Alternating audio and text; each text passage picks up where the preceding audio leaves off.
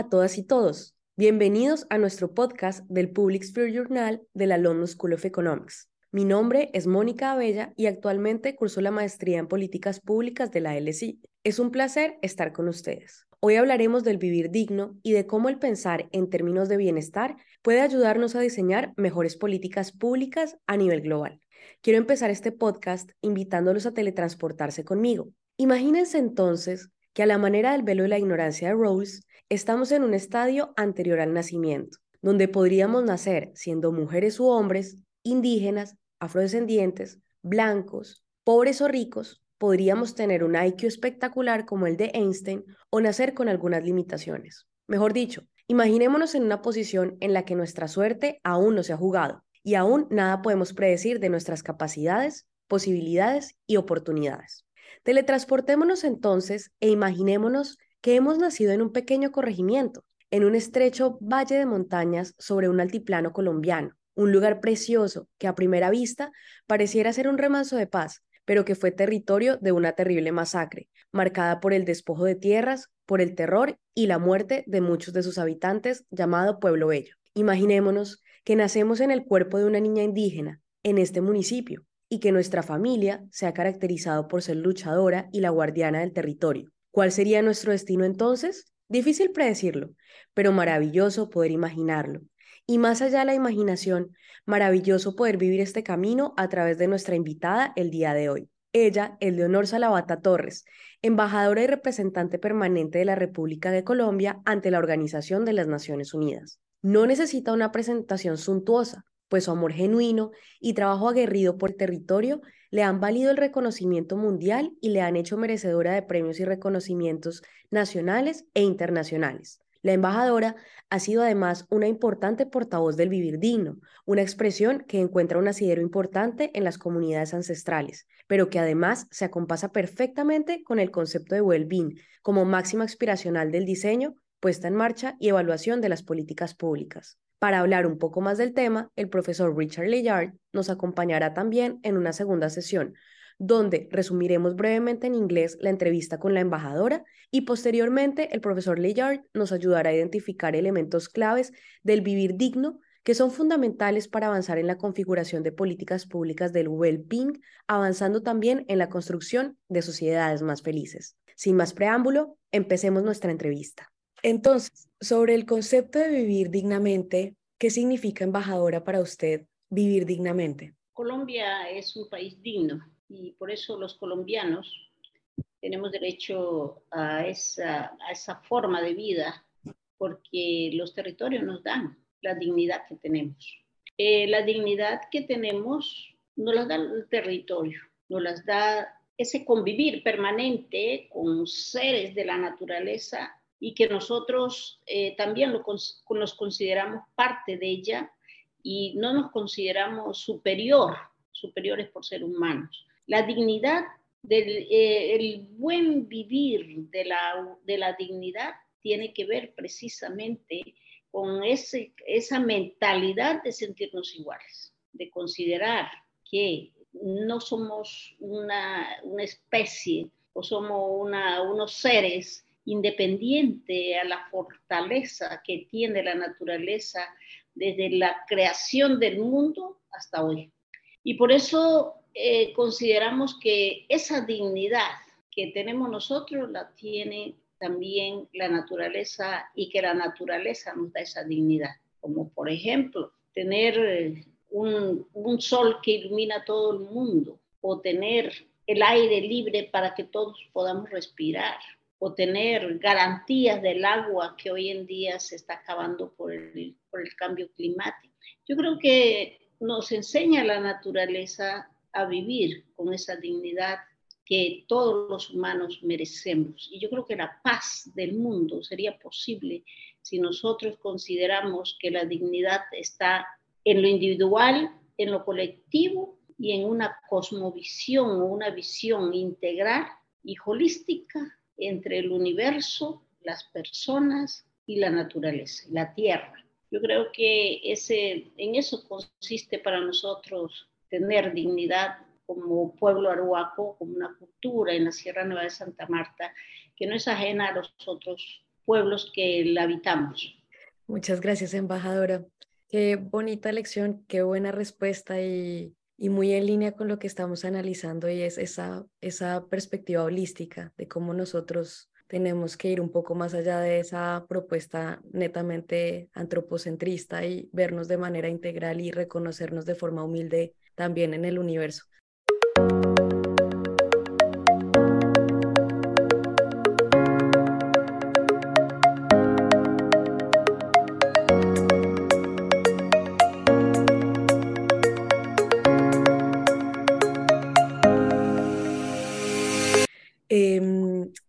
Segunda pregunta que es la siguiente y es si el buen vivir, cree usted, embajadora, que es una apuesta por la reivindicación de los derechos de los menos favorecidos. Si, si usted, embajadora, cree que hay una conexión especial entre la búsqueda del bienestar y la satisfacción de los derechos de las personas más vulnerables. A ver, el buen vivir es una cuestión de realidades, es una cuestión de estar ajustados realmente a unas condiciones que tengamos. Y también el buen vivir tiene que ver con la satisfacción de una utopía que es necesaria para las futuras generaciones. Nosotros no podemos considerar que el buen vivir es el momento que vivimos, es también proyectar a nuestras generaciones garantías del buen estar, de mantener realmente espacios adecuados para que la, la, comunidad humana pueda desarrollarse, pueda vivir con valores diferentes a los inventos, sino que hagan parte de la naturaleza, porque siempre lo van, lo van a hacer, siempre lo vamos a hacer. Y yo creo que esa proyección que, que es necesaria, tenemos que, de la utopía, tenemos que hacerla realidad desde ahora desde nuestras prácticas, desde nuestra mentalidad, ¿no? es decir, que eso hace parte de lo espiritual de las personas. El desarrollo espiritual no tiene que ver ni con héroes, ni con santos, ni con nada de. La espiritualidad es una forma de pensar, es lo que me impulsa, la sensibilidad que yo tengo para poder desarrollar mis actos, ser lo que quiero ser, lo que soy y por eso eh, pues nosotros vemos a la humanidad en hermandad, en solidaridad, en posibilidades de igualdad, en la diferencia. Somos iguales porque somos diferentes, pero esas diferencias de pensamiento, de ser, de estar, de costumbres, es una manera de, ser iguales entre todos. Entonces, eh, pienso que, el buen vivir eh, tiene un, una connotación no solamente de unas formas prácticas de estar o de mejorar, sino que tiene eh, realmente una, tiene que tener en nuestra, en nuestra sociedad, en nuestro, pensamiento, una, una, filosofía que es el que lo mueve a uno. ¿Por qué hago las cosas? ¿Para qué las hago? ¿Y qué finalidad tiene? ¿no? Yo creo que la felicidad está ahí, en poder eh, ser, hacer realizable lo que el espíritu me dicta, lo que la mentalidad me, me, me, propone, porque la mente es eso, nos propone, nos conduce, pero esencialmente los pueblos indígenas somos tan convencidos y yo creo que pienso yo ahora que, que, que, hemos sido, gozamos de satisfacción de vivir y por eso permanecemos en el tiempo, en la humanidad, reproduciendo formas ancestrales de generación en generación y que no, no, necesitamos tanto, sino que nos dejen vivir en paz, que nos ayuden a respetar nuestros territorios para poder mantener la naturaleza y convivir con ella. Yo creo que eh, es la forma más simple pero es la forma más eh, precisa de permanencia en el mundo. Y, por eso, por eso consideraría que es muy importante que eh, la humanidad empiece a entender la vida de otra forma, mirar el mundo de otra forma, ¿no? Y creo que tenemos los espacios para eso, pero no tenemos el respeto entre, entre nosotros para poder convivir. Y por eso pienso que, que el buen vivir tiene que ver con este asunto de, de la paz, del respeto, de la solidaridad entre todos, y que es posible, es posible. No podemos pensar en que la sociedad es toda igual, no, pero yo sí creo que nos interesa a todo el mundo vivir tranquilo, vivir en paz. Y yo creo que no es solamente un tema de clases sociales o es un tema, no, los que vivan bien y se consideren bien hay que respetarles sus formas de vida, sus formas como las mantienen, pero también hay que ayudar a superar a los que quieren mejorar sus condiciones de vida y que no, no, les ha sido posible. Yo creo que el tema de la inclusión social, el tema, de la, el, tema del... Hay que, hay que superarlo, pero también hay que dejar atrás, ahí sí digo atrás, y hay que tratar de, de eliminar el racismo, la, la, discriminación, en fin, yo creo que tenemos también mucho que trabajar para eso y y creo que en eso consistirá el, bienestar, en mejorar las condiciones de los que tienen que mejorar y mantener las condiciones de los que se sienten satisfechos. Muchas gracias, embajadora.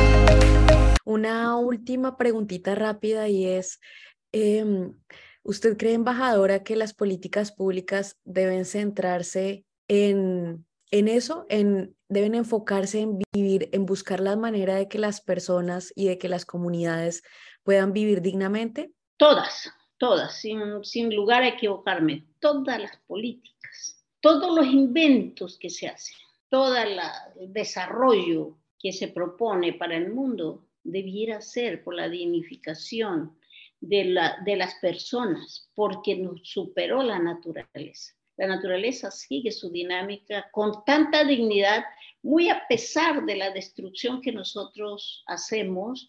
La dignidad de la naturaleza es un ejemplo para la humanidad y yo creo que tenemos que mirar atrás y no sumar tanto y no restar tanto, ni multiplicar tanto, ni dividir tanto. Yo creo que eso, es un tema en donde tenemos que mirar eh, la vida más como personas humanas y las políticas públicas, las políticas institucionales deberían realmente ser para dignificar todas las personas en cualquier parte del mundo. Yo creo que son necesarias y deberían cumplir esa función.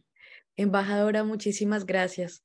De verdad que le agradecemos mucho a nuestra invitada, la embajadora Leonor Salavata, que es una personalidad de talla mundial, una mujer profundamente inspiradora, consciente y empoderada, que seguramente nos seguirá aportando mucho en este camino en búsqueda de mundos más dignos y felices. Y también agradecemos a nuestros oyentes por habernos acompañado y les recordamos que en nuestro próximo episodio haremos un breve resumen en inglés de la entrevista que acabamos de realizar con la embajadora y además presentaremos algunas preguntas al respecto a nuestro querido profesor Richard Layard, director del Centro de Rendimiento Económico de la London School of Economics y cofundador de Action for Happiness. Muchas gracias. Muchas gracias, embajadora. A usted, Mónica, muchos éxitos en su labor y en sus intenciones.